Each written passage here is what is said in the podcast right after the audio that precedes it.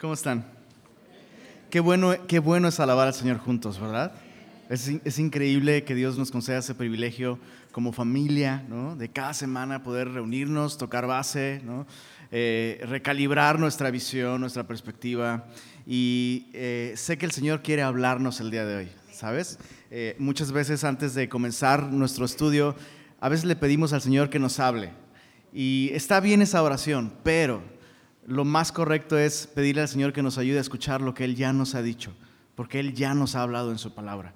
Así que con esta certeza y con esta seguridad vamos a encomendar ese tiempo en, sus manos. Él ya nos ha hablado, ya nos ha dicho algo. Pidámosle al Señor que nos ayude a escucharlo esta mañana. ¿Estás conmigo? Señor, gracias por el regalo tan maravilloso de tu palabra, Señor. Verdaderamente en, en ella nos has dado todo lo que necesitamos para esta vida y la venidera, Señor. Es toda ella útil, toda ella inspirada por ti. Y Señor, todos nosotros el día de hoy necesitamos escuchar tu voz, Señor. Tú eres un Dios que ama revelarse. Tú eres un Dios que nos busca. Eres tú, Señor, el que da siempre el primer paso y, tú ya has hablado, Señor. Así que te pedimos que esta mañana abras nuestros ojos para ver las maravillas de tu ley y abras nuestros oídos para escuchar lo que has determinado que el día de hoy escuchemos, Señor. Así que háblanos, Señor, fuerte y claro. Lo pedimos en el nombre de Jesús. Amén, amén. Pues esta carta no se quiere acabar. Eh, vamos eh, eh, a ver el día de hoy la primera parte del capítulo 12, segunda de Corintios capítulo 12 hemos titulado a esta serie A Corazón Abierto porque como lo hemos visto, pues Pablo, Pablo se descoció en esta carta, ¿no? Eh, si fuera peluche, diríamos se descoció y estamos viendo todo el rellenito, ¿no? Pablo ha, dejado ver como en ninguna otra carta lo más profundo de sus motivaciones, eh, de su filosofía de ministerio, ¿no? Y estamos en esta última sección, recuerda que desde los capítulos, desde el capítulo 10, Pablo eh, pues está terminando esta carta en donde está defendiendo su ministerio. Y, lo está defendiendo porque pues han llegado intrusos a la iglesia en Corinto que han desafiado la autoridad apostólica de Pablo. Y escucha esto, junto con desafiar la autoridad apostólica de Pablo, están desafiando el mensaje que Pablo trae. Entonces esto es muy peligroso. No es una cuestión personal de cómo puede ser que piensen tan mal de mí. No, Pablo está defendiendo su ministerio porque su ministerio representa un mensaje, el único mensaje que puede traer vida eterna al corazón de los hombres. El único mensaje que puede hacer que una persona que tiene eternidad en su corazón pase de muerte a vida por la fe en Cristo Jesús. Ese es un mensaje digno de defenderse. Entonces Pablo está defendiendo su ministerio no a título personal, sino por el bien de la iglesia en Corinto. Así que eh, Pablo, pues bueno, tomó esta, esta postura un tanto sarcástica, ¿no? Estos superapóstoles, estos intrusos, super espirituales, se glorían, ¿no? De su conocimiento, de su nacionalidad, de su pedigrí espiritual, pues yo también me voy a gloriar. Y Pablo odia cualquier cosa que sea parecida a la autopromoción. Pablo aborrece eso. Así que muchas veces Pablo tiene que aclarar, perdóname, estoy hablando como si estuviera loco.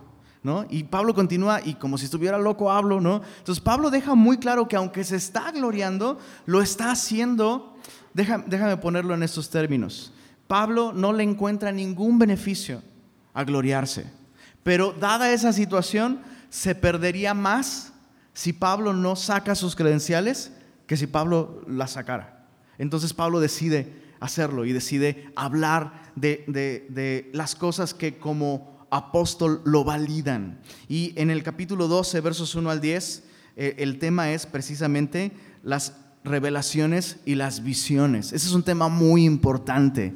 Revelaciones y visiones en el Señor. Es un tema de suma importancia. Porque luego este, en, en muchas iglesias vemos cada visión, ¿verdad? y no necesariamente la, visión del Señor. Entonces vamos a aprender mucho sobre esto el día de hoy. Lee, junto conmigo los versos 1 en adelante. Dice así, ciertamente no me conviene gloriarme, pero vendré a las visiones y revelaciones del Señor. Eh, en, su idioma original, no, está esta frase, eh, no me conviene, sino literalmente dice, no conviene gloriarme, no conviene gloriarme. Pablo tiene muy claro esto, no, para la iglesia no va a ser de ningún provecho, de ninguna conveniencia que él hable de sí mismo. Eso es algo revolucionador, de verdad. O sea, tenemos a un hombre que ha tenido experiencias magníficas con Cristo. Y Pablo no habla de sus experiencias magníficas con Cristo. ¿Por qué? Porque Pablo dice, ¿de qué va a aprovechar? O sea, neta, va, yo llego un día contigo y te digo, oye, pues resulta que esta mañana tuve una experiencia sobrenatural y te la quiero contar, para gloria a Dios, para gloria a Dios, ¿no? Y el cuate te cuenta una visión así súper impresionante y, termina diciéndote, ¿cómo ves? O sea, ¿cuál, ¿cuál es el provecho de eso? ¿Cuál es verdaderamente el beneficio? Y Pablo dice, no es conveniente ni para ti, porque tú nomás vas a decir, wow, te vas a quedar como el chinito, ¿no? Nomás milando. Y, y probablemente pensando, híjole, si yo fuera tan espiritual como Pablo. No, Pablo seguro ya ni peca, ¿no? Entonces Pablo dice, hey, no es conveniente. Ni, ni, para ti va a haber provecho, ni para mí. Pero ahí te voy. ¿No? O sea, no me conviene gloriarme, pero vendré a las visiones y revelaciones del Señor. ¿Por qué Pablo está trayendo a tema las visiones y las revelaciones del Señor? Bueno, e, específicamente porque estos intrusos superapóstoles aseguraban tener una espiritualidad mayor que otros cristianos y específicamente mayor que la de Pablo por tener experiencias y visiones espirituales, revelaciones nuevas, profundas el, nuevo mover de Dios, Dios me lo reveló a mí. Entonces yo tengo algo, un conocimiento nuevo y oculto que Dios a mí me reveló y a Pablo no. Y si quieres escucharlo, ven la próxima semana. ¿Qué onda? O sea, es un mensaje que, cualquiera que lo, diga así es atractivo. Y estaba, estaba, leyendo un comentario de un pastor, es, eh, bueno, es un teólogo, D.A. Carson, y te lo voy a leer tal cual, así, sin editar. Dice, decir confiadamente el Señor me dijo esta mañana, no solo podría mejorar la reputación propia como hombre o mujer de Dios, podría demostrar ser maravillosamente coerciva. Es una, es una frase que si la dices, ya, ya no más por decirla, muchos creyentes se sienten casi hasta obligados a escuchar a esta persona. Es que el Señor le dijo, esta mañana, ¿no? Imagínate. Entonces dice, perdón, dije que no iba a editar, perdón. Pero ahí, te va. Entonces, ¿dónde nos quedamos? Puede, puede mejorar la reputación y puede demostrar ser poderosamente coerciva. Pocos se detendrán a cuestionar los medios por los que el Señor le dijo esto o aquello. Pocos se detendrán a señalar que el nivel de autoridad de tales revelaciones en el Nuevo Testamento es menor al que comúnmente se cree. Escucha esto, aún menos harán una pausa para recordar que no todas las revelaciones son de naturaleza divina. Eso es importantísimo, importantísimo, especialmente en, una época en la que, escucha esto, ya no, olvídate de los ministros del Evangelio y predicadores, cristianos, las ovejas se expresan en estos términos. A mí Dios me dijo y eso está mal. Escucha esto, es, esa expresión está mal porque implica que a mí Dios puede decirme algo que a ti no. Y entonces vemos cristianos tomando cada decisión, justificando incluso pecado en su vida. O sea, tienes el caso de un matrimonio, ¿no? Es un ejemplo nada más. Un matrimonio.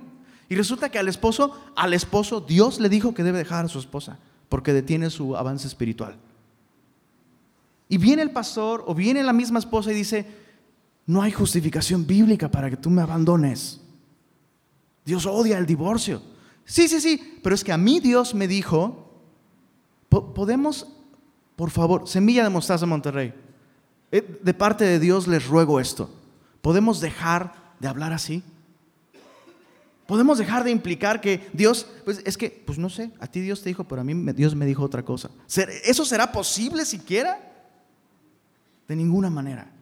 Entonces, estos hombres súper espirituales, pues a mí Dios me dijo esta mañana, Dios me mostró en una revelación especial cuán peligroso es esto. Entonces, importante, Pablo dice, no me conviene, pero voy a, voy a mostrarles cómo sí es una revelación de Dios.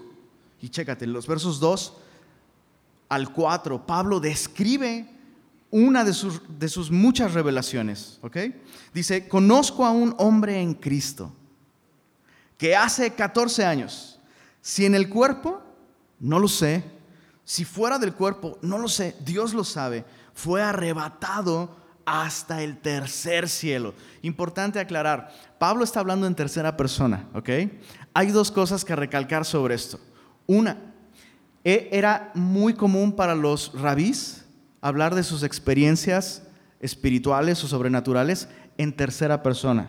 E, e, era algo común, era algo frecuente. Pero hay una razón más eh, probable por la cual Pablo está aproximándose a este tema en tercera persona. Pablo, de verdad, quiere evitar lo máximo posible gloriarse en sí mismo. Entonces describe esto en tercera persona. Ahorita vamos a ver cómo el mismo texto justifica totalmente que Pablo no está hablando de un tercero, sino de sí mismo. Entonces Pablo está hablando de sí mismo en tercera persona. Entonces dice, fue, fue arrebatado al tercer cielo, este hombre en Cristo. Interesante. Pablo no se presenta a sí mismo como conozco a un gran apóstol, sino conozco a un hombre en Cristo, arrebatado al tercer cielo. Verso 3, y conozco a tal hombre, eh, si en el cuerpo o fuera del cuerpo, no lo sé, Dios lo sabe, que fue arrebatado al paraíso donde oyó, subraya esto en tu Biblia, palabras inefables, palabras inefables, que no le es dado al hombre expresar. Y dice el verso 5, de tal hombre me gloriaré, pero de mí mismo en nada me gloriaré, sino en mis debilidades. Hay un par de cosas importantes. El tercer cielo, Pablo se refiere al tercer cielo aquí y usa un sinónimo para ese mismo lugar, el paraíso. Está hablando de lo mismo. Eh, obviamente la cosmología que manejaban los, judíos pues era tan variada como sus costumbres. Tenían muchísimas interpretaciones del cosmos y el orden de las cosas. Eh, algunos hablan de siete cielos. Ellos entendían los cielos en distintos niveles, Y algunos decían, hay siete cielos. Los, los, más comunes decían, hay tres. Y habían otros descabellados que, bueno, había infinitos, ¿no? Pero la idea del tercer cielo, y Pablo dice, es el paraíso. Eh, está hablando del lugar donde Dios manifiesta completa y totalmente su presencia. ¿Notaste el lenguaje que estoy usando? No dije el lugar donde Dios habita, porque Dios está en todos lados. Pero hay un lugar específico donde Dios manifiesta total y absolutamente todos sus atributos, todo su poder, toda su santidad, toda su deidad es desplegada sin absolutamente ningún velo. Nosotros por la caída no podemos ver la, la presencia de Dios, no podemos accesar a la presencia de Dios. Entonces Dios está en todos lados, pero entonces algunos dicen, Pablo al ser arrebatado no es necesariamente que fue a un lugar específico, sino que eh, el velo fue recorrido y pudo ver la majestad de Dios y la gloria de Dios. Es posible, pero Pablo está diciendo específicamente que sí fue a un lugar, ¿ok? Fue fue a un tercer cielo, donde está la presencia de Dios. Y lo impresionante de esta experiencia es que eso sucedió hace 14 años y Pablo ha guardado silencio durante 14 años. Interesante. ¿Por qué? Eso es clave, chicos. ¿Por qué Pablo recibe una revelación del cielo y por 14 años no ha dicho nada hasta que se ve obligado a hacerlo? En primer lugar, porque no puede. Pablo solo está diciendo, fui al cielo. ¿Y qué, qué pasó? No puedo expresarlo. Escuché cosas inefables. Es más, no solo no puedo, aun si pudiera explicarte esa experiencia, no le es dado al hombre hablar de estas cosas. Chicos, importantísimo. Pablo dice, no le es dado al hombre expresar estas cosas. Y es terrible entonces que, que vemos, o sea, imagínate, Pablo, pues tú nada más hubieras lanzado tu campaña mi visita al cielo y, al cielo y de regreso, libro 1. Bro, y dosifícala. Uy, salen cinco libros y la película fácil, ¿eh? Hasta en Netflix vas a estar. Pero Pablo no hace eso. ¿Por qué? No le es dado al hombre expresar estas cosas. Pablo va, a explicar más razones después de por qué no lo ha dicho. Pero por ahora, una marca especial, una marca de sello genuino de una revelación, es que realmente no vas a andar divulgándolo. Va a transformar tu vida, sin duda. Una experiencia así puede transformar tu vida. Pero Pablo no está atrayendo la atención de todos a su experiencia en el cielo. Es tan triste, escucha esto de verdad, es tan triste, triste, triste, que cristianos se emocionan más, ¿no? Por el, eh, no tengo nada en contra de esas películas, de verdad. Bueno, sí un poco, pero este, el cielo es real. Oh, ahora sé que el cielo es real. ¿Por qué? ¿No has visto la película? No, no, no, no. Es como, oye, tú y yo sabemos que el cielo es real porque la Biblia lo dice. No necesito que un niño tenga una experiencia y la cuente y saque un libro y una película para emoción. Mira, es que, uy, hasta se me enchina la piel porque sí es de verdad. Jesús habló del cielo. Eso es suficiente. Y es interesante cómo ha evolucionado este rollo de las visiones. ¿eh? Hace algunos años el morbo de la gente se dirigía hacia las experiencias con el infierno. Y recuerdo, recuerdo así, eh, ya me estoy acordando de 911, ¿no? Lo recuerdo perfectamente. recuerdo perfectamente una chica que eh, allá en Semilla, México, llegó a una reunión, eh, teníamos a través de la Biblia los viernes, y llegó a la reunión antes y pidió así enfáticamente hablar conmigo y, se acercó y así, es extraña, o sea, una chica extraña, es como algo le pasa a esta chica. Y empezó a hablar, resumen de la historia, traía un mensaje de Dios para Semilla de Mostaza porque traía una revelación. Había ido al infierno. Y la chava empieza a temblar. Los gritos, los gritos, la gente. Y se empezó a poner así. Y yo, ¿has creído en Jesús? Sí, sí, sí, pero el infierno, los gritos, las almas, el sufrimiento. Ah, ah. Y es como, tranquila, no vas a ir a ese lugar si has confiado en Jesús. ¿Por qué te pones así? Pero es que hay que advertirle a todos, solo hay que predicar el Evangelio. Solo hay que... Bueno, la chava se tiró al piso, es que déjame dar este mensaje. Y yo, no, pues así, así menos. ¿Cómo lo vas a poder dar? Si ni, ni te entiendo, nada más escucho que gritas, ¿no? Increíble. Pero no, y, peor, ¿no? Los cristianos pasando esa literatura, pasando esos testimonios, cuando tenemos la palabra de Dios. Entonces, ojo, un par de cosas, así, muy al grano. ¿Qué no son las revelaciones y las visiones? Vamos a definir qué no son a la luz de lo que Pablo nos está diciendo. Número uno, no son el medio más seguro ni el más frecuente de revelación. ¿Qué no son? No son el medio más seguro ni el más frecuente de revelación. La Biblia sí lo es. La Biblia sí. Pablo, perdón, Pedro dice en 2 de Pedro 1:19, tenemos también la palabra profética, escucha esto, más segura. ¿Cuándo dijo eso? Inmediatamente después de decir, vimos a Jesús, tuvimos una revelación y una visión de Jesús, se transfiguró y lo vimos con esos ojos que se han de comer los gusanos, dijo Pedro. Traducción Reina Valera, Regia Valera contemporánea. Y Pablo dice después, vimos a Jesús con nuestros propios ojos, pero ¿sabes qué? La palabra profética más segura es la palabra de Dios, es nuestra Biblia. Entonces, eh, no es el medio más seguro y tampoco es el más frecuente. Escucha otra cosa que no es que no son las revelaciones y las visiones, no son un sustituto o contradicción a lo revelado en la Biblia. ¿Qué no son? No son un sustituto o una contradicción a lo revelado en la Biblia, cuando vienen de parte de Dios, ¿verdad? Cuando Dios usaba estos medios para comunicarse, era para dar dirección específica.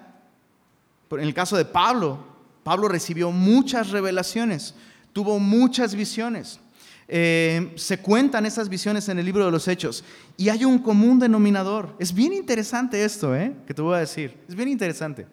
Cada vez que tenía una revelación, contar esa revelación implicaba admitir que Pablo no sabía para dónde, no tenía dirección o que Pablo estaba muy desanimado o tenía mucho miedo y Jesús tenía que revelarse a su vida y darle valor de esa manera. Entonces, chécate, eh, eh, Pablo al, recibir esas revelaciones solo cuenta aquellas que reflejan su incapacidad. Interesante, su debilidad, su temor, su perplejidad, su falta de dirección. Entonces, eh, no son un sustituto o contradicción a lo revelado. Dios, Dios puede usar esos medios, pero cuando lo hace es cuando tú y yo no estamos teniendo muy claro ¿no? algunas cosas. Entonces Dios nos ha dado su palabra, Dios nos ha dado la Biblia. Otra cosa importante, ¿qué no son las revelaciones y las visiones? Marquemos esto, no son un sinónimo de mayor espiritualidad, bro. No son un sinónimo de mayor espiritual. De hecho, me atrevería a sugerirte, esto no es, no es que así es, solo te lo sugiero, considéralo. Son, son un signo de lo contrario, de hecho poca capacidad para escuchar a Dios. ¿Por qué lo digo?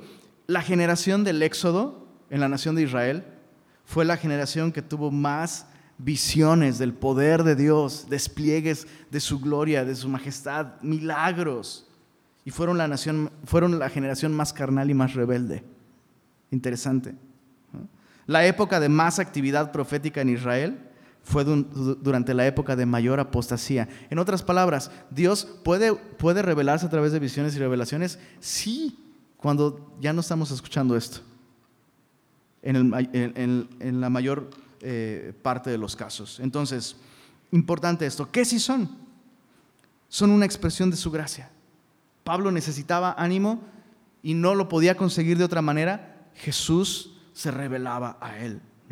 Y siempre son personales y estimulantes de la humildad. Escucha esto, de la humildad y la discreción. Siempre que alguien en la Biblia recibía alguna revelación especial de parte de Dios, esta revelación producía humildad y discreción. Pablo guardó silencio por 14 años. Y me, y me, llama la atención que ese es un patrón que vemos en toda la Biblia. Cuando Jesús se transfiguró frente a sus discípulos, ¿qué le dijo a sus discípulos? Del hebreo que significa no se lo digan a nadie. ¿no? se lo digan a nadie. Van a pensar más de ustedes, les va a hacer daño. No se lo digan a nadie. Se van a distraer conmigo. Ahora cuando voy a predicar el Evangelio van a... A ver, pues brilla tantito, ¿no? Se van a distraer.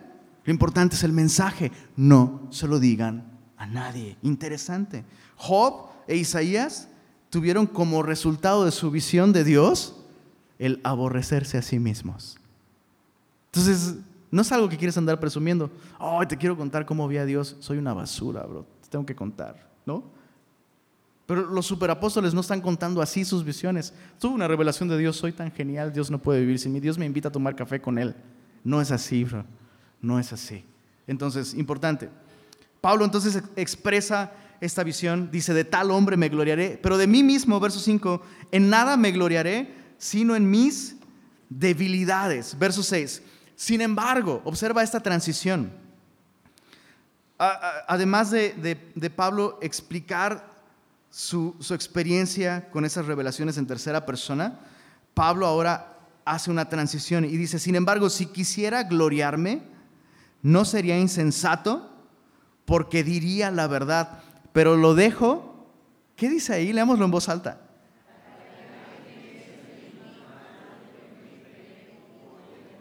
Impresionante, eso es impresionante. Bueno, en primer lugar, ¿cómo sabemos que esa persona de la que hablaba en tercera persona es Él? Porque Pablo dice, me, podría gloriar y, y estaría diciendo la verdad. Entonces, ¿por qué Pablo se gloriaría de la visión de alguien a quien él conoce cuando los superapóstoles se están gloriando de sus propias revelaciones. No tiene sentido. Entonces, evidentemente Pablo está diciendo, si me gloriara, estaría diciendo la verdad. Pablo está atribuyéndose eso a sí mismo. Y, chécate otra cosa. Y lo dejo, dice, lo dejo, no me glorío, no hablo de esto. Me, me, me voló la cabeza esto. Para que nadie piense de mí más de lo que en mí ve u oye de mí. Nosotros, nosotros que nos queremos tanto. Pasamos la vida esforzándonos para que la gente no piense menos de nosotros. ¿A poco no? Es, es como una fuerza que nos... No, no, híjole, te dije esto el otro día, no quiero que pienses que... Y Pablo dice, hey, yo lo que no quiero es que piensen más de mí. Qué impresionante humildad, impresionante humildad. Entonces, eh, Pablo podría decir junto con el apóstol, con el apóstol, junto con Juan el Bautista, es necesario que Cristo crezca, pero que yo mengüe. Entonces, Pablo está, está contrastándose muchísimo con estos superapóstoles que se glorían de sus revelaciones. Dice el verso 7. Ahora, chécate, de esta segunda experiencia, Pablo ya habló de sus revelaciones y visiones. Ahora va a hablar de otra cosa. Y de esta segunda cosa, Pablo va a hablar en primera persona. Esto sí lo dice así muy abiertamente y se siente cómodo diciendo, esto me pasa a mí. Verso 7. Y para que la grandeza de las revelaciones no me exaltase desmedidamente, me fue dado un aguijón en mi carne, un mensajero de Satanás que me abofetee para que no me enaltezca sobremanera, respecto a lo cual tres veces he rogado al Señor que lo quite de mí. Hay una transición bien marcada aquí y ahora Pablo habla sobre el aguijón en su carne. Entonces, lo que Pablo está diciendo es, Dios me ha dado visiones y revelaciones para animarme o para guiarme, no para presumirlas.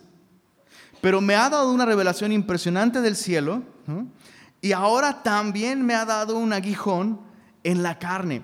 Híjole, esta porción es objeto de tantas, eh, así en serio, tantas teorías y tantas cosas, cuando el texto es muy claro. Vamos a, hablar un poco de qué es el aguijón en la carne, porque hay muchos malos entendidos. Y otra vez vamos a empezar por qué no es el aguijón que Pablo tiene en su carne. Y antes de empezar a describir qué no es, esta palabra aguijón, probablemente si te digo aguijón, ¿en qué piensas? Es una, una abejita, una flecha, puede ser, una flecha. Yo pensé, pensé en, una, en una abeja, ¿no? Y su aguijoncito, chiquito.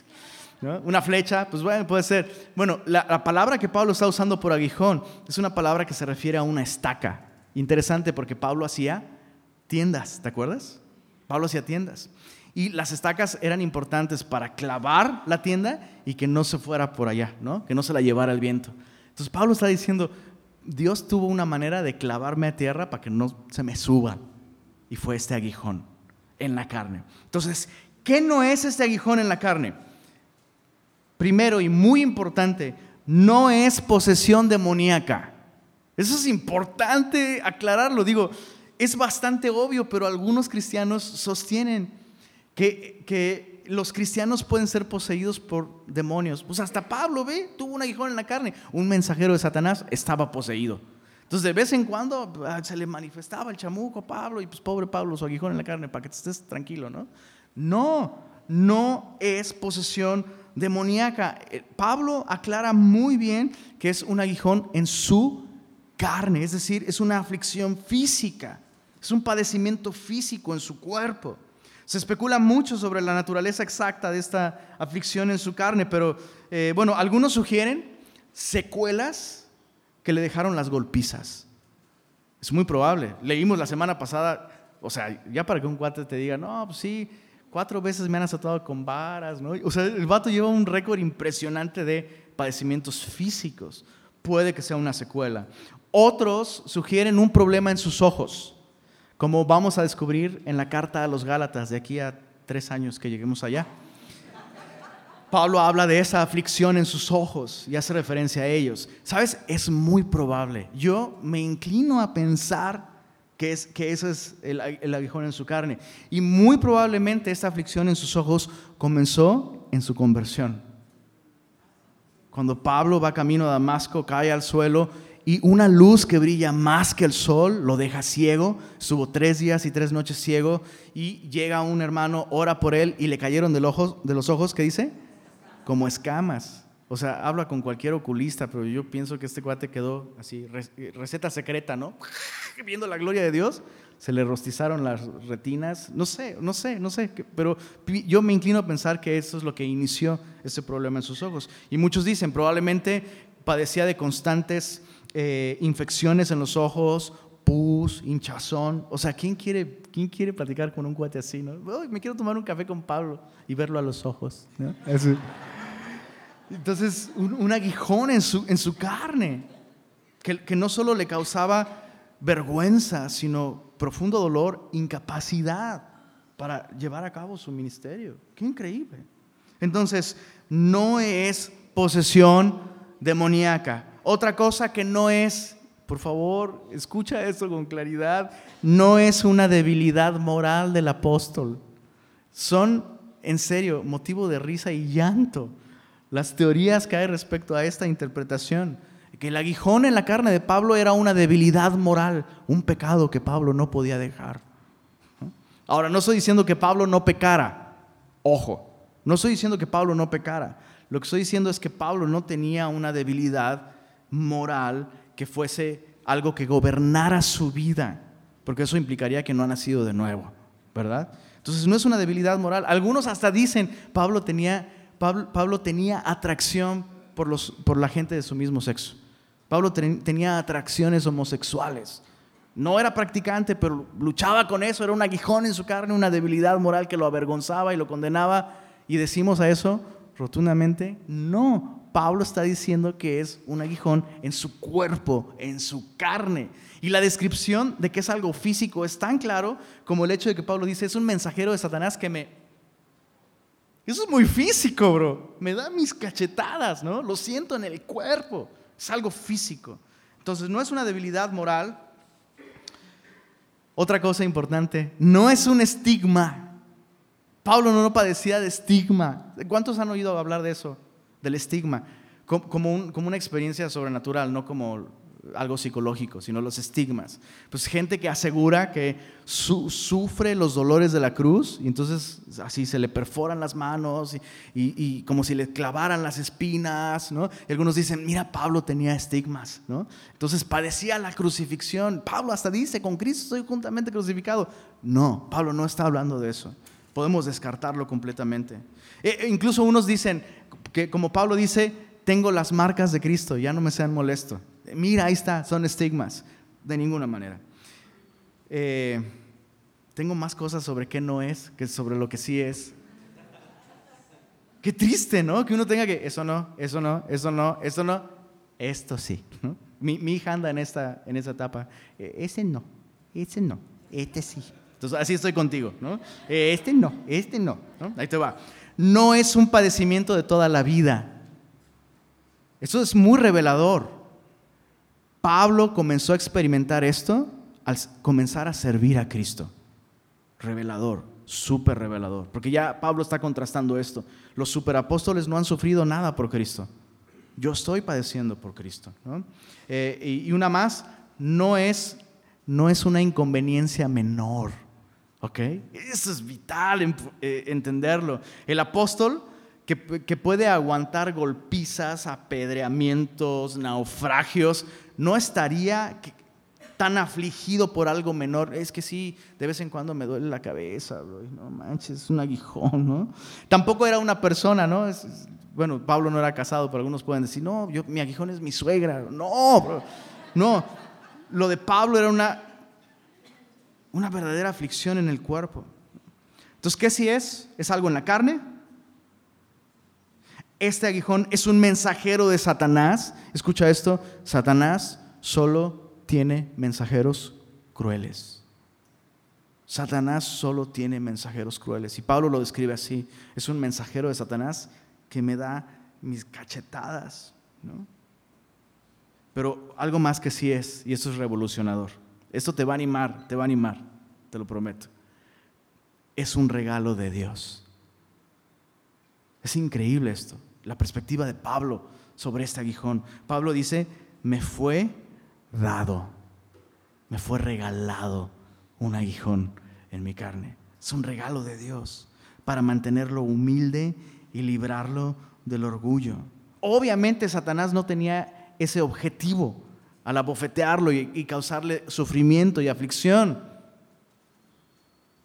Pero esa es la razón por la que Dios permitió este aguijón en el, en el cuerpo de Pablo para mantenerlo humilde. Pablo lo dice así, para que la grandeza de las revelaciones no me exaltase desmedidamente, me fue regalado, me fue dado un aguijón.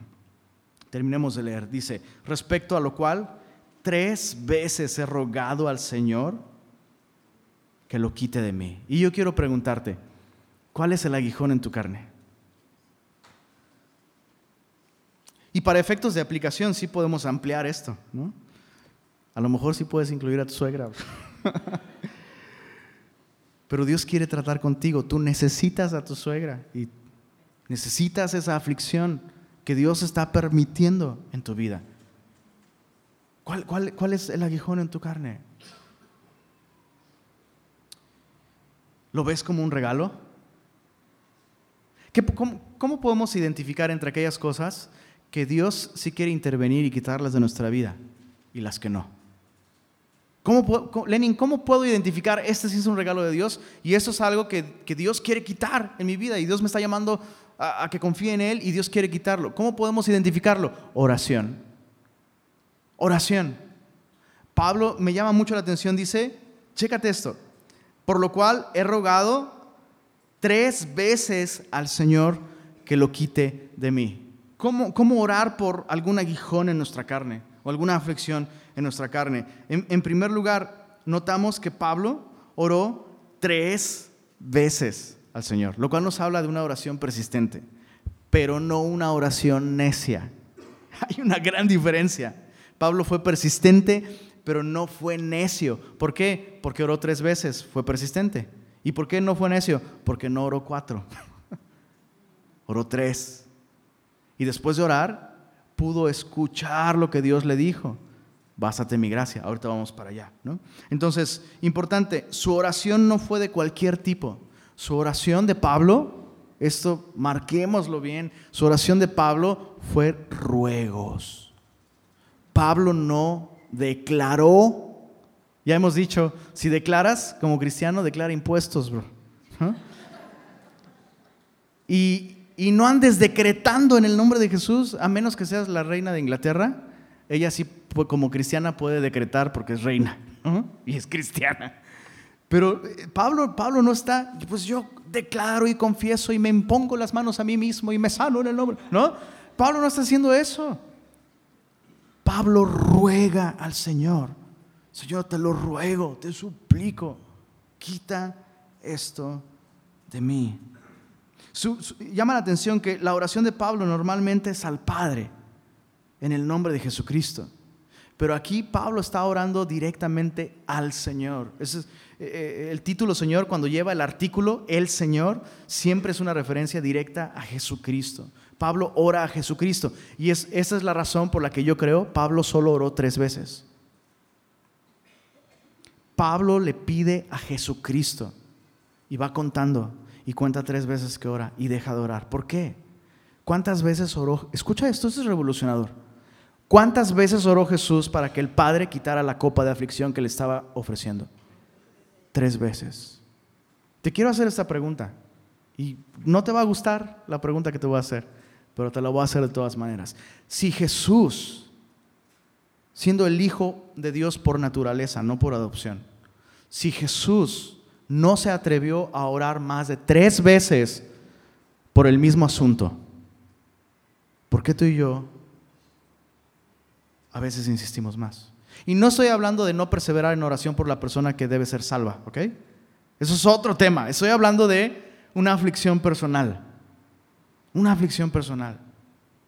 O sea, ¿te imaginas a Pablo pidiéndole a Jesús y de pronto cayendo en cuenta? Es la tercera vez que le pido a Jesús. Jesús no pidió cuatro veces que Dios apartara la aflicción de él. ¿Con qué cara le voy a pedir a mi Señor más de tres veces que quite esa aflicción de mí? Y entonces es cuando viene el entendimiento para Pablo. Chécate el, verso, verso 9. Después de orar tres veces, el Señor me ha dicho, el Señor me ha dicho, bástate mi gracia, porque mi poder se perfecciona en la debilidad. Es importante aclarar que Jesús no le está diciendo, pues qué, ¿no te basta que ya te salvé? ¿No? ¿No te basta que ya perdoné tus pecados? No, esto de bástate mi gracia es, déjame parafrasearlo. Pablo, mi gracia es basta para ti. Echa mano de mi gracia. Hay suficiente para esta necesidad y esta aflicción que tú estás padeciendo en este momento. Hay suficiente gracia, hay gracia basta para ti. Y cuando te sientas más débil, es mi poder el que puede sostenerte, el que puede fortalecerte. Depende de mi gracia, depende de mi gracia. Entonces Pablo concluye, por tanto, de buena gana me gloriaré más bien en mis debilidades para que repose sobre mí el poder de Cristo. Chécate esto. ¿Cuántos minutos tiene que se te olvidó que Pablo fue al cielo, bro? ah, ¿verdad? Impresionante, ¿no? Como que, ah, de veras fue al cielo. Sí, pero lo más, chécate, ¿en, ¿en cuál de estas dos experiencias que Pablo está narrando encuentras más edificación y provecho y utilidad? ¿Fui al cielo? O déjame platicarte cómo Satanás me ha estado dando unas bofetadas impresionantes. Déjame contarte acerca de mi debilidad y cómo el Señor se ha manifestado en mi vida para sostenerme en medio de todo eso. ¿Cuál de estas dos es más provechosa? La última. La última. Pablo está probando su punto muy claramente. ¿Y por qué esta última experiencia nos beneficia tanto y nos edifica tanto? En primer lugar, porque ya no pienso que Pablo es un superhombre. Y en segundo lugar, porque veo la grandeza de la gracia de Cristo para Pablo y por tanto, para mí apuntar a Jesucristo. Qué increíble, qué increíble. Y, estos cabezones estaban menospreciando al apóstol. Pero bueno, dice el, el verso, verso 10, por lo cual, esto es clave, chécate, por lo cual, por amor a Cristo, subraya eso, por amor a Cristo, me gozo en las debilidades, en afrentas, en necesidades, en persecuciones, en angustias. ¿Por qué, Pablo? Porque cuando soy débil, entonces soy fuerte. La palabra clave aquí es por amor a Cristo. ¿Por qué, esta expresión es clave? Porque a lo mejor tú, tú y yo decimos, bueno, estoy padeciendo algo terrible y yo también le he rogado al Señor y, no siento su gracia. Y, esta aflicción o este aguijón en la carne lejos de llevarme a gozarme en Cristo, me estoy amargando, estoy enojado, estoy deprimido, no entiendo por qué. La clave es por amor a Cristo. Porque la Biblia nos dice que a los que aman a Dios, todas las cosas les ayudan a bien. El requisito es ese, amar a Dios. Que nuestros afectos estén dirigidos a la persona de Cristo y no a nosotros mismos. Y si tú y yo respondemos al amor de Cristo, entonces sí, todas las cosas nos ayudan para bien. Mira Pablo, otra vez leámoslo. Por lo cual, por amor a Cristo, me gozo en debilidades, en afrentas, en necesidades, en persecuciones. Algo que es importante aclarar sobre el gozo de Pablo. Pablo no es un masoquista espiritual. ¿Ok? Porque también luego, híjole, no, no falta el cristiano que, ¿cómo estás, bro? Híjole. Y, ahí va, ni María Magdalena, bro, sufrió tanto, ¿no? Va, ni Job, ¿no? Y es como el deporte, y luego se juntan, no, no, no, yo estoy padeciendo no sé qué, no, pues yo peor, porque ahí están compitiendo a ver quién sufre más, ¿no? Pablo no es un masoquista espiritual. Chécate esto. Pablo no está diciendo me gozo de las debilidades. Pablo está diciendo me gozo en las debilidades. En medio de esa situación, en medio de esas experiencias de debilidad, de fragilidad, puedo encontrar gozo, sublime gozo, por amor a Cristo. Por amor a Cristo. Entonces, otra cosa importante, aunque Pablo se goza en debilidades, dice aquí, en afrentas, en necesidades, en persecuciones. Y esos, chicos, yo sé que digo esto todo el tiempo, pero si puedes olvidar todo lo anterior y recordar solo esto, es importante. Aunque Pablo se goza en estas cosas, debilidad, afrenta, necesidad, no por eso deja de ser debilidad, afrenta y necesidad. Hay una cultura muy extraña, especialmente con respecto al duelo. Al luto. Hay una, una cultura muy rara en, el cristianismo. Se, se, ve mal al creyente que llora por, por la partida de un ser querido. Se ve mal al creyente que expresa su aflicción por alguna enfermedad o alguna prueba. Chécate esto, qué interesante. ¿Jesús venció a la muerte? Sí. Y aún así, la Biblia sigue refiriéndose a la muerte como el postrer enemigo a ser vencido. Entonces sí, e, está Estoy de acuerdo con esa teología de la muerte es un ángel que nos lleva a la presencia de Dios. ¿Es cierto? Sí. Pero sigue siendo algo doloroso, sigue siendo algo difícil. Y Dios no espera que tú y yo neguemos nuestro dolor. Pensamos que negar nuestro dolor, eh, híjole, no, no puedo llorar porque si no ya no le doy gloria a Dios. No, bro, no funciona así. Chécate al apóstol. Pablo te está diciendo angustias, debilidad, afrenta, necesidad. Pero ¿sabes qué? En medio de todo eso, que es real, que duele y que aflige, en medio de eso también es real la gracia de Dios que me sostiene. Es importante esto, chicos. Es muy importante. Entonces, Pablo está explicando todo esto porque estos superapóstoles están proyectando una imagen de cero sufrimiento. ¿no? Yo no sufro, todo me va bien, tengo mucho dinero, tengo salud, nunca me enfermo, porque soy un gran siervo de Dios. Y si me escuchas, algún día puedes llegar a ser como yo también. y pues claro, ¿Como quién quiere ser? ¿Como el, cuate el que, nunca se enferma, siempre le va bien, le suben el sueldo todo el tiempo? ¿O como Pablo, bro? Pero ¿a quién se parece Pablo? A Cristo. ¿No queremos ser como Cristo entonces? Eso implica aceptar el sufrimiento como parte del propósito, no solo como la posibilidad de estar vivos, ¿ok? Ya estar vivos implica la posibilidad de sufrir, la seguridad. Pero no solo eso. Ser cristianos implica aceptar el sufrimiento como parte del plan y la voluntad de Dios para nosotros. Y hay gracia en medio de todo eso para nosotros.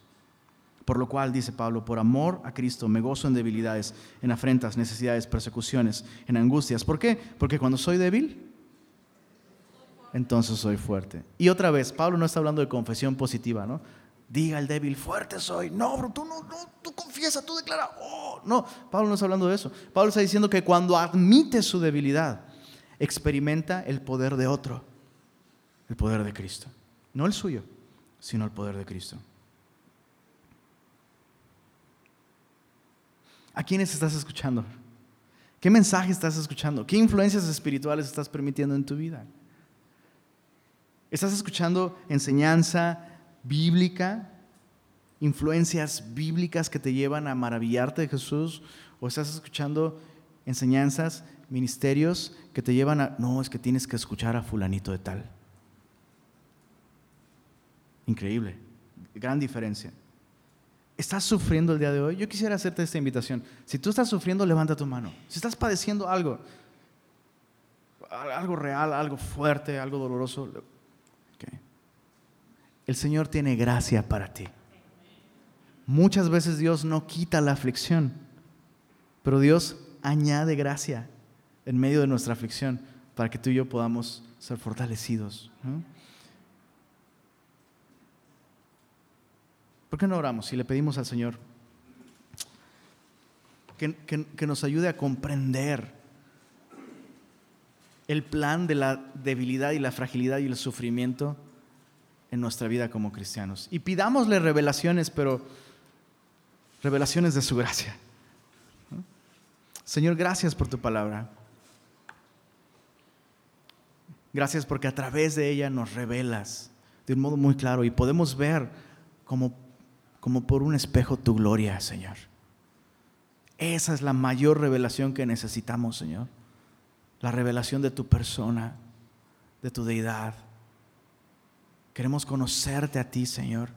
Y como dice tu palabra, gloriarnos en esto, en conocerte, en entenderte, Señor. Gracias porque siendo tú el alto y el sublime que habita la eternidad, eres aquel que mora con el quebrantado y humilde de espíritu. Ayúdanos a abrazar, así como Pablo y como los primeros cristianos, Señor, abrazar la realidad de que el sufrimiento es una herramienta bella en tus manos si escogemos responder a tu amor en medio de todo eso, Señor. Señor, por favor, renueva nuestro entendimiento, Señor. Aquellos que ven esa aflicción que tienen en este momento como algo indeseable, Señor, aun si han orado muchas veces, trae paz, Señor. Trae contentamiento. Y sobre todo, Señor, despliega tu gracia en sus vidas de un modo especial, Señor. Y gracias por tu palabra que nos consuela. Gracias por tu palabra, Señor, que nos lleva a contemplarte a ti con claridad. Amén.